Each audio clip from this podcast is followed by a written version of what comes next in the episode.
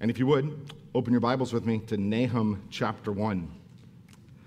Another minor prophet, another bit of gold leaf cracking as we go into the places in our Bibles where we normally fear to tread. Last week we closed the book of Micah, and we closed Micah chapter 7 with that wonderful look at the reality that God's people have hope even in hopeless times. And the reason is because of our theology. See, theology is not an academic study. Theology at its heart is not a desire to learn more information about a particular topic, and the topic just happens to be God. When we talk about theology, what we know and understand to be true about God must impact our lives.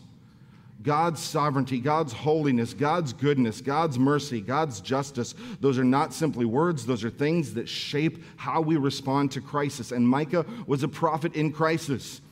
He was an obedient man preaching to a disobedient people. He was facing opposition and even rejection. And the fact is, uh, when we feel the same, when we undergo the same kind of circumstances, we are either going to respond to those difficult circumstances in light of the truth that we know about God, submit to the will of God, respond with the joy that understands who God is, or we're going to respond to the lies of the enemy, the lies of our flesh, and we'll respond with the fruit of the flesh.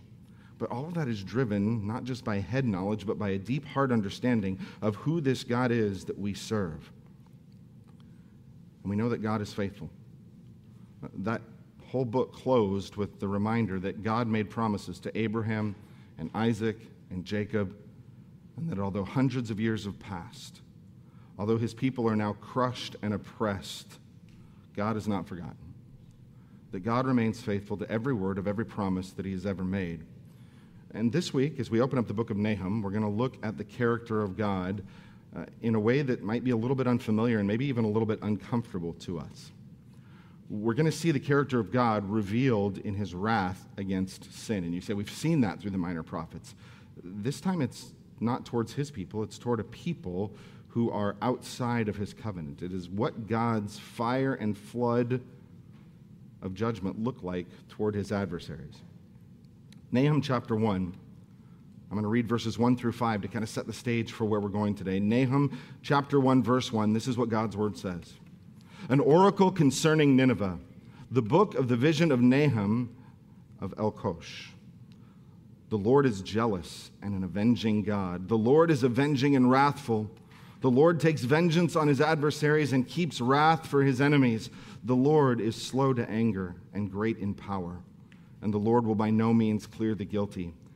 His way is in whirlwind and storm, and the clouds are the dust of his feet. He rebukes the sea and makes it dry. He dries up all the rivers. Bashan and Carmel wither. The bloom of Lebanon withers. The mountains quake before him. The hills melt. The earth heaves before him, the world and all who dwell in it. Let's pray. Lord, we ask that you would open our eyes as we do on a weekly basis. We ask that you would open our eyes so that we might behold wonderful things from your word. Lord, we sing about our longing to hear the voice of God. We understand that this is how we hear your voice, that through your word you have spoken to your people. And so, Lord, we ask that you would help us to see and to understand, and not only to see and understand, but then to respond rightly. God, help us to walk in a manner worthy of our calling. On our own, we don't bring willingness, we bring stubbornness and darkness. Lord, we are wholly dependent on you, not only for our salvation, but for our sanctification, for our process of becoming more like you. But God, we know that you are good and faithful to every promise that you've made. And you've promised that you will not leave your people, that you will not abandon your people, that you won't leave us without understanding, but that you will equip us and enable us to do every good work that you've called us to do. So, Lord, we ask that you would open our eyes today. We pray these things in Christ's name. Amen. So I want to bring you back a couple of years. It was my grandfather's 90th birthday, and uh, the whole family was gathered at my grandpa's house. It was just a bit after COVID. We were all outside, so we're kind of gathered by his garage. And my grandpa is very, very much into machines and machinery. He makes his own parts, he makes his own screws for like the steam engines that he builds. Just a, a, a brilliant guy when it comes to forming things with his hands. And so for his birthday, we had gotten him kind of these long, heavy extrusions of metal. And I went around the corner to get some uh, from his garage so that we could bring them to him and reveal his wonderful present. And as I'm carrying these heavy bars around the corner, my youngest brother decides to wait on the other side. And as I'm coming around the corner where everyone can see me, he reaches out and he smacks me, which I could do nothing about, other than drop the bars, hit my knee, hurt my foot, and be a little bit, more than a little bit embarrassed in front of everyone. And like the mature man that I am, I could not abide by that. And so a bit later, it came time that we were all going to say something to my grandpa. Uh, we were going to stand in front of the group and say meaningful things, how he's impacted us. And so I got up there and very brilliantly and eloquently, as you can imagine, expressed my thanks for who he is and uh, how he has been used in my life. And there were tears and applause, maybe not applause, but he was moved. And my brother was going next. And so I took the opportunity to tell him that not only was my brother going to come up next, but that my brother had written a poem expressing his gratitude for my grandpa. Now, not only had my brother not prepared a poem, he hadn't thought about what he was going to say before he came up there, which is fine if you know my brother. But in that moment, when everybody turned to him with expectation and anticipation in their eyes, and he had no idea what to say, I was vindicated. And in that moment, all was right with the world. And I tell you that to ask you this Is there a difference between me taking revenge on my brother in that circumstance and a judge declaring a murderer to be guilty and sentencing him to death? And you say, yeah, one's a lot more serious than your little feelings. And you would be right, but the reality is that one of those is petty vengeance, and the other one of those is justice. It's an avenging of a life, but it's recognized as not only just, but right. And I want us to think through that because as we come to Nahum chapter 1, if you were listening to those first five verses I read, it talks about God being a God of vengeance. A concept and an idea that, let's be honest, we're going to wrestle with a little bit. Nahum is a book of God's vengeance poured out on his enemies, God's wrath poured out on his enemies, and not restoration promised for those enemies. And so I want us to think carefully about that, and I want us to think rightly about that. And as we open up Nahum today, we'll work through kind of the introductory stuff. We're going to work through the context of the book, the questions that help us answer what it's about and why it matters.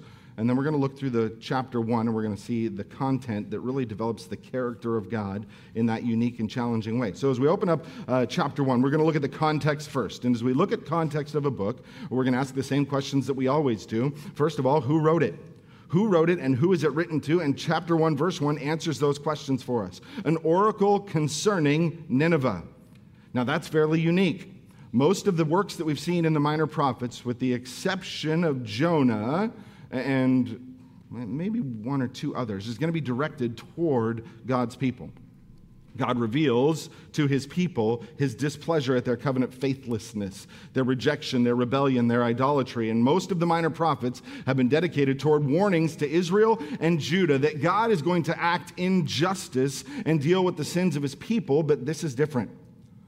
This oracle is directed at the city of Nineveh, which was the seat of power for the Assyrian Empire. The next slide up there is going to show you rel- relatively where the Assyrian Empire was located. So you have that northern kingdom of Israel there the southern kingdom of Judah, and then to the north and to the east is the kingdom of Assyria.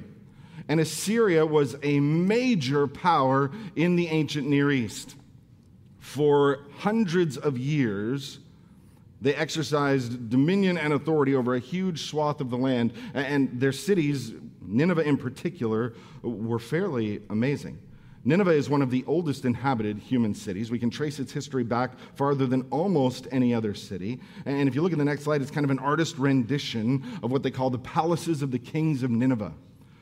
When Jonah talks about Nineveh as a great city, it was indeed a great city. Walls 100 feet high in some places, uh, so thick that three chariots could ride abreast on top of these embattlements thousands upon thousands of people in the city itself and in its local environs there wealth, buildings, palaces, courtyards that would even dwarf anything that was in Jerusalem. They were a great power. It was a great city, but not only was it a great city, these are a people of great and terrible violence. Assyria was a brutal and ruthless conqueror. Assyria's tactics were so violent and so brutal that they were intended to strike fear into their enemies before they even showed up, to kind of sap the will to resist. Their armies are feared all over the ancient Near East.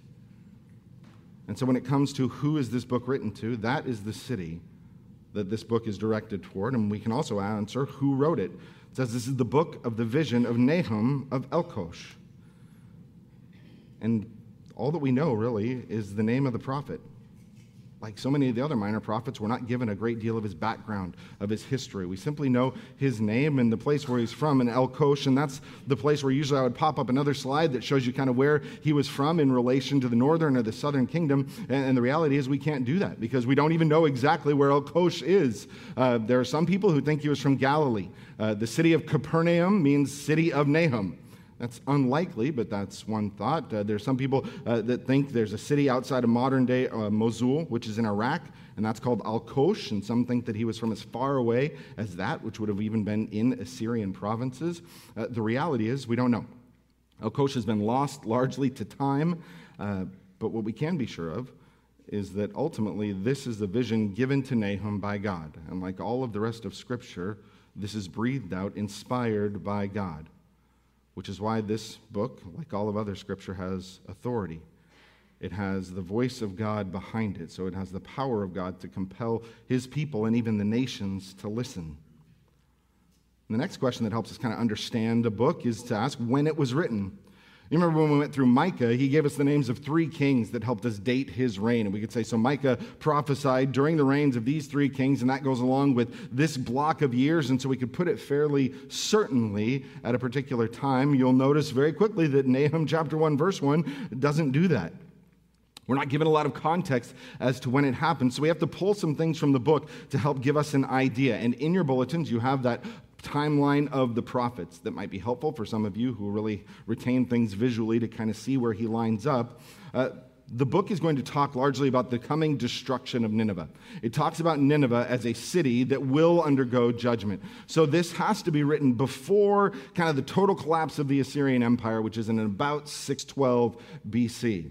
On, on the other side of the dating, in chapter 3, verse 8, Nahum's going to talk about a city called Thebes. And he's going to describe Thebes as a city that has already been destroyed. And we know that that city was destroyed around 660 BC. So we have kind of this 50 year window of when Nahum was written. As you read through it, it is clear that Assyria is strong when he writes this. Nahum 1, verse 12 says they are at full strength. Many will be cut down. Although they are at full strength, many will be cut down. So, this is written at a time of Assyrian power, so it's likely earlier in that window than later. So, a good date for the book of Nahum. It's about 650 BC, for those of you keeping track at home. Uh, but again, we can't be dogmatic. We simply know who it's written to. Uh, when it was written, we can provide a, a pretty good guess. But what we can answer with some certainty is the why it was written. In one sense, it remains the same as every other minor prophet that we've been through. Nahum is going to reveal God in a way that is really unique to the minor prophets. It is going to put his holiness his sovereignty, his justice, and his mercy on display. It's the reason those are on the banners behind me. Those themes are going to come up again and again and again. But more specifically than that, we can say this is written to Nineveh because of Nineveh's great evil and the judgment that's coming. And in particular, God is going to deal with the sins of Nineveh as they relate to his people. See, we know that God deals with the sin of Israel and Judah over and over and over in the minor prophets. We have seen that God cannot and will not ignore the sins of his people. But we're also reminded that God is the God of the nations. We saw that in Joel as well. Remember, Joel wrote to the Edomites and he said, You don't fall outside of God's purview, you belong to him as well. This really gives us kind of the same picture. Nahum reminds us that God is the God over Nineveh and that up to this point, he has been gracious to Nineveh. God has graciously allowed Nineveh to survive, and not only survive, but to thrive, even though they are wicked. God has given them time to turn from their sin. More than that, we know that God sent Jonah to warn them of their sin. And under the preaching of Jonah, we remember that there was great change. That was over a hundred years before Nahum was written. That change was not permanent. They very quickly fell back into a, a time of violence arrogance, idolatry. And by the time Nahum writes, Assyria is not only powerful again, but Assyria has wiped out the northern kingdom of Israel. The armies of Assyria have come in, they have conquered Samaria, they have utterly put an end to the kings of the northern kingdom. They have scattered the people, they have moved Jews out of Israel, they have moved others in, which was a favorite tactic because when you begin to blend the people, you, begin to remove a nationalistic identity, which means they don't rebel as easily. But Assyria has brutally come against God's people overcoming the northern kingdom. They have come up and they have threatened the very gates of Jerusalem in the southern kingdom. And the reality is that God is going to take vengeance for himself. God is going to vindicate his name among the nations. And before we jump into the content of chapter 1, I want to remind you why that not only should make sense, but why we should expect that. Why would we expect that God deals with those who come against his people? because, like Micah closed with, God made particular promises to Abraham, Isaac, and Jacob. What did God promise Abraham? When you think of the Abrahamic covenant, your mind should go to three things land, seed, and blessing. God said, I'm going to give you a land, a possession for you and your descendants forever. I'm going to give you descendants, seed as numerous as the stars and the sand on the seashores, and I'm going to bless you. He told Abraham, I am going to greatly bless you. And I will bless those who bless you. And what's the second half of that? I will curse those who curse you. In other words, God will deal with those who come against his people. And so, even in God's vengeance on the enemies of Israel, it is actually a demonstration of God's covenant faithfulness to everything that he had promised hundreds and hundreds of years before this is written. God is faithful to his covenant promises from generation to generation. God will even use the wicked to discipline his people. That's something that the next prophet that we go through is really going to struggle with. But God does not leave the guilty unpunished. And when we have those things settled, we can now begin to dive into this great little book. And as we work through chapter one, we're going to see the character of God revealed. Uh, not just a content and what's going to happen, but everything that Nahum says, particularly in chapter one, demonstrates the character of God. And it's given in a series of contrasts that we are going to work through quickly and then develop more next week as we go into chapter two and chapter three but everything that we go through is presented in this series of, at least to my mind, are these really kind of abrasive and even confrontational ideas sometimes. Things about God that don't really make sense and maybe not really mesh well in our minds. And you'll see what I mean as we go through this, but chapter 1, beginning in verse 2, what we're going to see is God's character revealed in his vengeance. Look at verse 2. The Lord is a jealous and avenging God. The Lord is avenging and wrathful. The Lord takes vengeance on his adversaries and keeps wrath for his enemies. Right away, we're introduced to the idea of vengeance of God three times in that one verse. And right away, that's something we might struggle with because what is vengeance? Vengeance has that idea of to take revenge to restore something that was lost from you, to make something right, to balance an account there. And we struggle with that because you and I are actually commanded not to take vengeance, aren't we? It's made very clear, particularly in the New Testament, that we are not to be a vengeful people, that we are not to seek to settle our own scores. Well, that's because our vengeance usually comes out of anger, uh, pride, like my pride that was damaged at my grandfather's birthday. That's really what drove that. It wasn't any desire for justice, it was the desire to knock my brother back down a few pegs. Our vengeance centers around the need to justify ourselves, to raise ourselves up, but God's vengeance isn't like ours. God's vengeance is perfectly balanced, perfectly aligned with all of his other attributes, all of his other perfections. God's vengeance is in accordance with his righteousness, with his perfect justice. Not only his idea and his understanding of what is right and wrong, but his perfect ability to deal with right and wrong.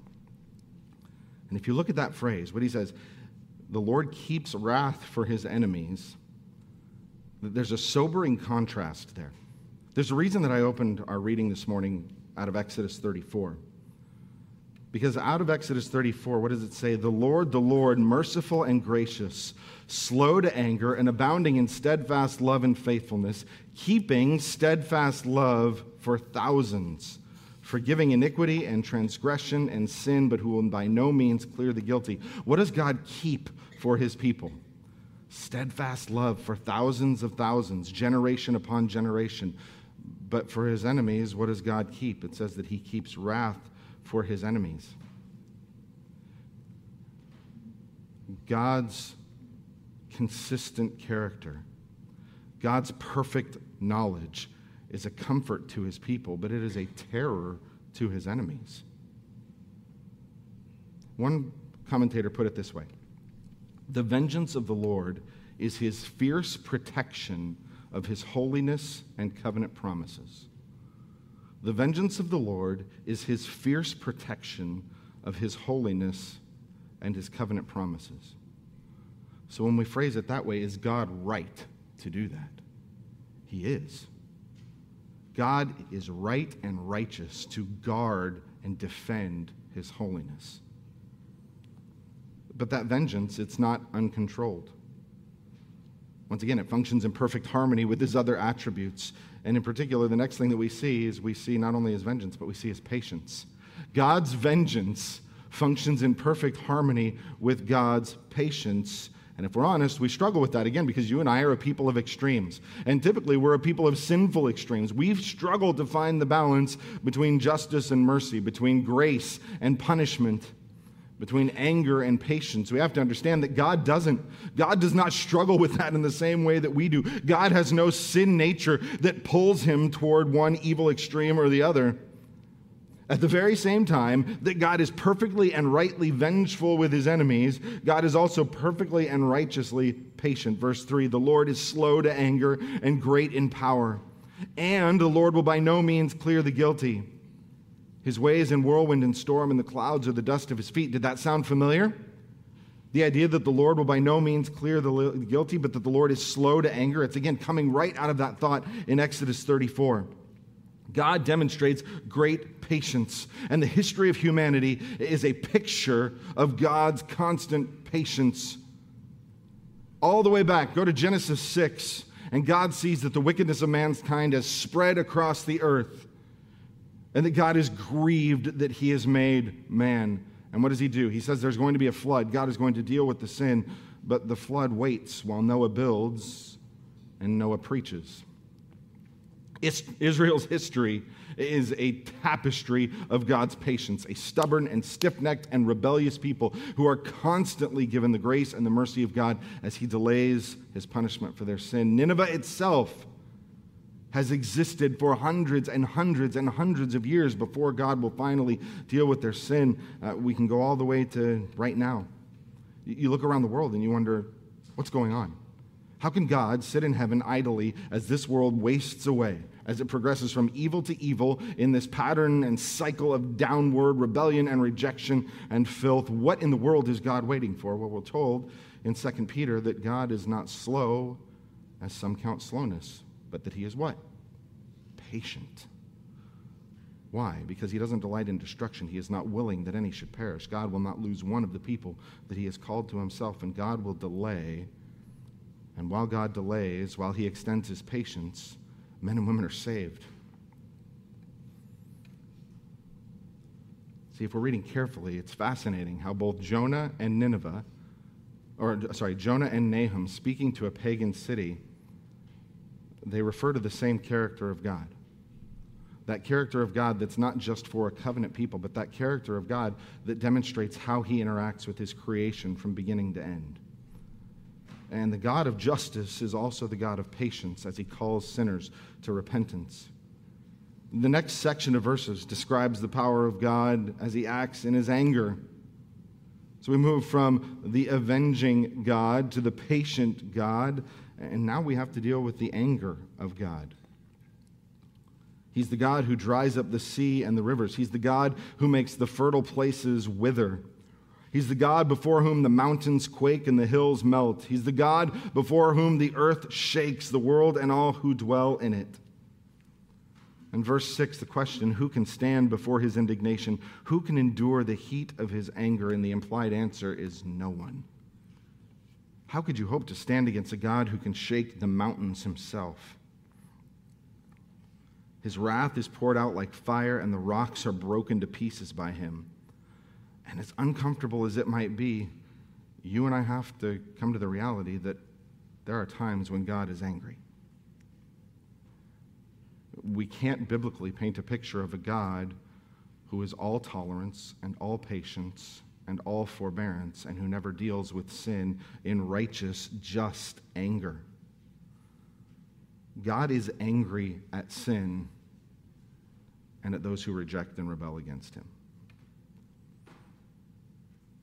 Now, verses like that are hard for us to process. And typically that's because we can't harmonize our anger and God's anger. Once again, uh, you read through God's word, and what does it say about our anger? We are supposed to put off our anger. Ephesians 4, verse 31 Let all bitterness and wrath and anger and clamor and slander be put away from you, along with all malice. Colossians 3 8 says the same thing. Now, are we allowed to be angry? We're told to be angry, but not to sin. But the fact is that the Bible us, never tells us to remain in our anger or to cultivate our anger. There are things that ought to make us angry. Sin ought to engender a particular response in us. When we see injustice, when we see abuse, when we see violence, those things ought to impact us. They ought to stir us. They ought to strike us as horrible and tragic. But the fact is that there is nothing in my anger that I can accomplish on those. Even to recognize that those sinful things ought to bring about a particular response. Why is it that I'm never told to rest in my anger? Well, because as James tells us in James 1:19, we're supposed to be quick to hear, slow to speak, slow to anger. Why? Because the anger of man doesn't produce the righteousness of God. Because even if I look at this whole broken world and the mess that it's in, even if I look at the most horrible, unjust situation, and I attempt to respond to that in my anger, my anger will never accomplish righteousness in that situation. Which is why I'm told to respond to those situations with the fruit of the Spirit love and joy and peace, patience, kindness, goodness, faithfulness, gentleness, and self control, and to entrust that God, in His anger and in His vengeance and in His justice, will deal with that in a way that I cannot. It's because my anger is tainted by sin. So we deal rightly with anger by allowing a righteous God to deal with it in His. And let's be honest, I am typically much angrier at the sins of other people than I am at my own sin. Imagine if I was as angry at my sin as I am at the sins of others. God is not tainted by a fallen nature. God looks at sin and can be perfectly and holy in his anger toward a rebellion that is always completely against him. And so the picture that's given is that the anger of the Lord is like fire poured out and consuming the iniquity and the failure of this wicked nation that has come against God and come against his people. But it doesn't stop there. Because immediately after that, we see the goodness of God. How do you go from the anger of God to the goodness of God? listen to this transition. Who can stand before his indignation? Who can endure the heat of his anger? His wrath is poured out like fire, and the rocks are broken into pieces by him. The Lord is good, a stronghold in the day of trouble. He knows those who take refuge in him. It's a little bit of theological whiplash there. We go right from God's anger to the idea that God is good. And those things stand in such stark contrast to us. Those things in our lives are so at odds that we read a passage like this and we say, How can God be both of those things? How can God be angry and good? Because when I am angry, I am typically not good. But God is good, and He always has been which is such a blessing because the anger of God, if it weren't balanced by the goodness of God, would be a terrifying thing. Do you understand that the sovereignty of God, if he was not good, is a terrifying doctrine? Uh, the holiness of God, if he is not a good God, is terrifying. The justice of God, if he is not good, those are terrifying. The fact that God is good in all of those things makes them hopeful and even encouraging. The world fails to see this. See, the world reads through the Old Testament, and God is portrayed as a, a, capricious killer of his creation. In fact, one character in a show that I was watching this week said that she wouldn't trust God to babysit her children. That's what happens when you don't read the whole context of Scripture. It's what happens when you cherry pick certain stories. It's what happens when you don't actually understand the theology of God, because Scripture is an overwhelming representation of God's goodness to His creation. Overwhelming evidence that his anger is not like mine. Because even his anger is driven by his goodness. Why does God hate sin? Because he is good. And because good must abhor and hate that what is evil, or it wouldn't actually be good. But then we say, but what about God's people? What about Israel, Judah? Make it more personal. What about you and I? Are we good? No, aren't we more like Nineveh maybe than we would like to admit sometimes? We're fallen, we're imperfect.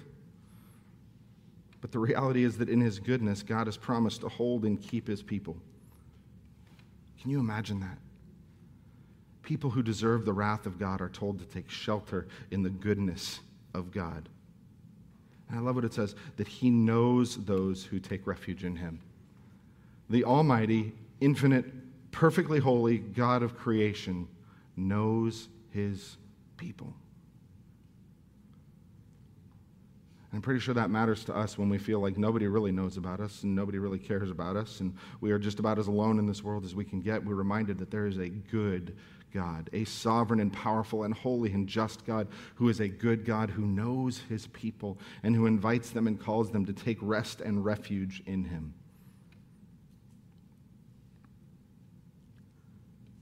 But what about those who don't take refuge in him? Well, to those, we see the next character trait of God, and that is his judgment. In this case, the people of Nineveh and the nation of Assyria, there's a judgment that is coming.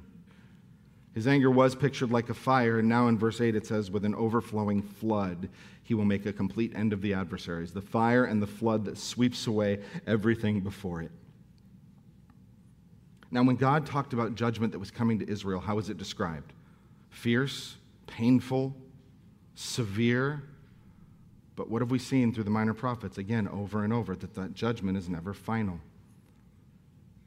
That in every single minor prophet, you realize that in every single minor prophet, although the sins of Israel and Judah have been put on display, God has promised a restoration. When it comes to Nineveh and viewing the character of God from the perspective of those who are his enemies, who will continue to reject him, there is no restoration promised. God's judgment here is pictured as this final thing. Verse 9, he will make a complete end. Trouble will not rise up a second time. The end of verse 10, they are consumed like stubble fully dried. Verse 12, though they are at full strength and many, they will be cut down and pass away. Verse 14, no more will your name be perpetuated the idea of a name being utterly cut off. He says, The house of your gods I will cut off, the carved image and the metal image I will make your grave, for you are vile. God is going to cut down not only the nation, but their idolatry. And He's going to assign them to the grave because they are vile, they are filthy, they are dirty.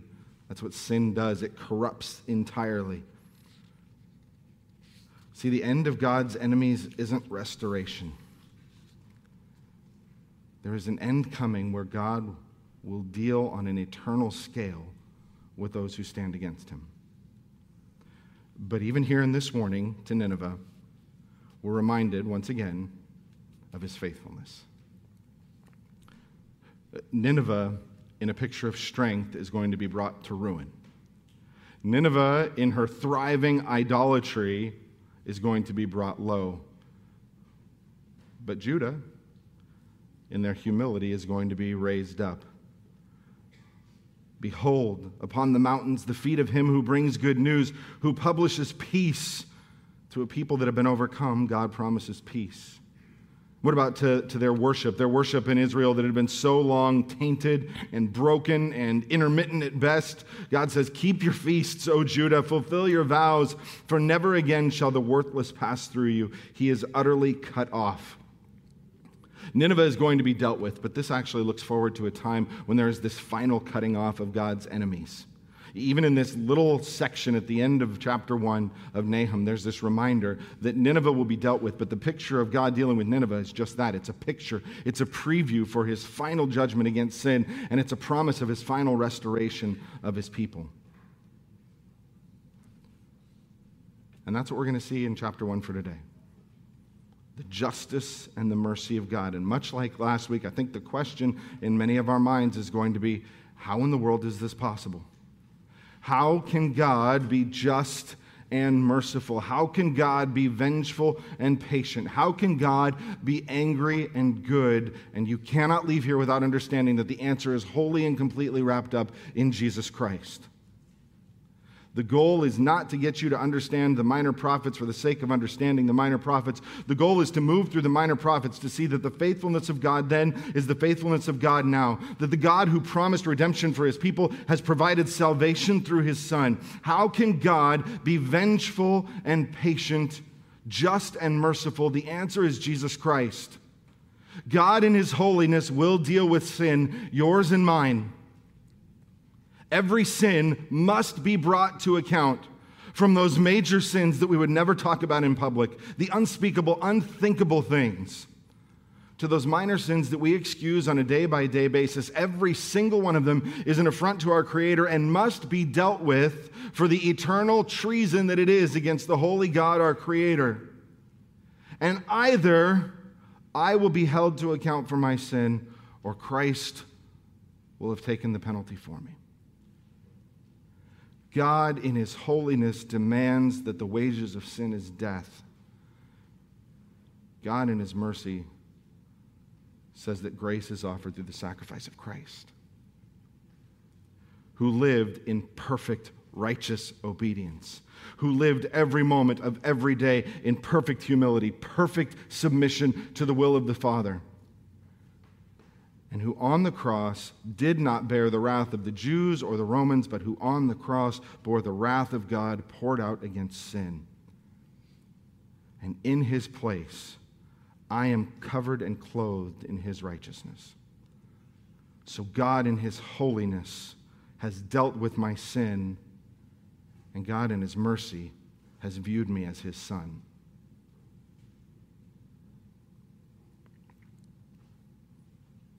God's holiness and hatred of sin, satisfied by the blood of the perfect Lamb. What do we do with that? Well, I would invite you as you go through this week to grapple with these things. I want you to think through and wrestle with His vengeance and ours.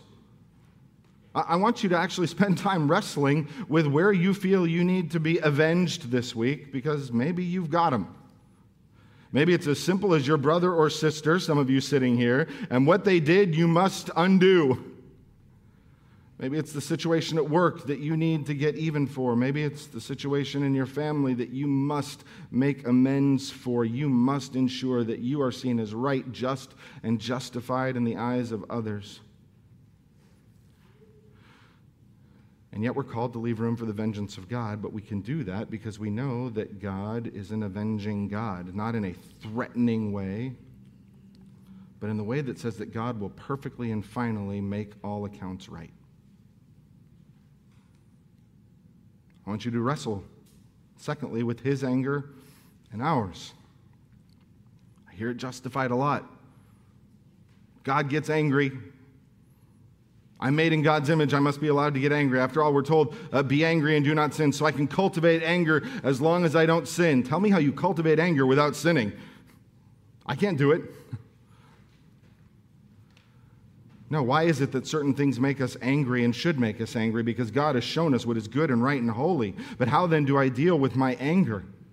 Do I pour out my anger until the result that I want to see is achieved? Or do I work hard to put my anger to death because ultimately that is an act of faith in the God whose anger will finally purify sin? Once again, so much of this depends on our theology. If I don't trust that God is good, if I don't trust that God is sovereign, if I don't trust that God is indeed working in this situation, then of course I'm going to get angry because who does it depend on to set all things right? Me. Which, by the way, is what usually makes me angry. The idea that I have to deal with this because otherwise no one else will. What a blessed freedom it is to leave room for the wrath of God. A wrath that is perfectly encompassed, bound, balanced by all of his other perfections. Finally, his patience and ours. He has been so remarkably patient in my life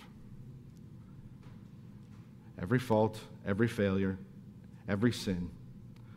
You realize that the God who knows all things knows my sin even more deeply than I do, and yet he is patient. When would have been the just time to deal with my sin? In the moment. When would have been the just time to deal with the sins of Nineveh? Not in 600 BC, from the first, from the very beginning. And yet God is patient. God moves me along slowly. He corrects me gently. He moves me toward Christ likeness tenderly. And if that is the patience of God, even toward a ruined sinner like me, then how should I reflect that same patience to others around me? But that's hard. It's not hard, it's actually impossible. On our own strength, it is impossible. And yet, what a blessed promise that God says that He will give us the strength to do all that He has called us to do. That love and joy and peace and patience and kindness and goodness and faithfulness and gentleness and self control are not things that pour naturally out of the heart of Matt Round. They are things that are produced by His Spirit living in me. And what a wonderful thing to know that Jesus paid it all. That God is patient because His wrath has been satisfied by the blood of the Lamb. Let's pray. Lord, you are so good. And Lord, you are so holy. I pray that we would do the hard thing to see our sin for what it is uh, an affront and an abomination and a hateful thing, but Lord, to see your goodness and your patience even in the midst of that. We struggle. We're finite, we're fallen, and we can barely conceive of a God who would be good and angry, a God who would be avenging and patient. And yet, Lord, here you are, presented to us in a way that defies our imagination because you are above and beyond all that we could think or imagine. You are holy and you are good. And Lord, we thank you that you made a way to atone for our sins. That Jesus Christ on the cross made it so that I don't anticipate the judgment of Nineveh, but that in your mercy we can anticipate the inheritance as sons and daughters of the King. We pray these things in Christ's name. Amen.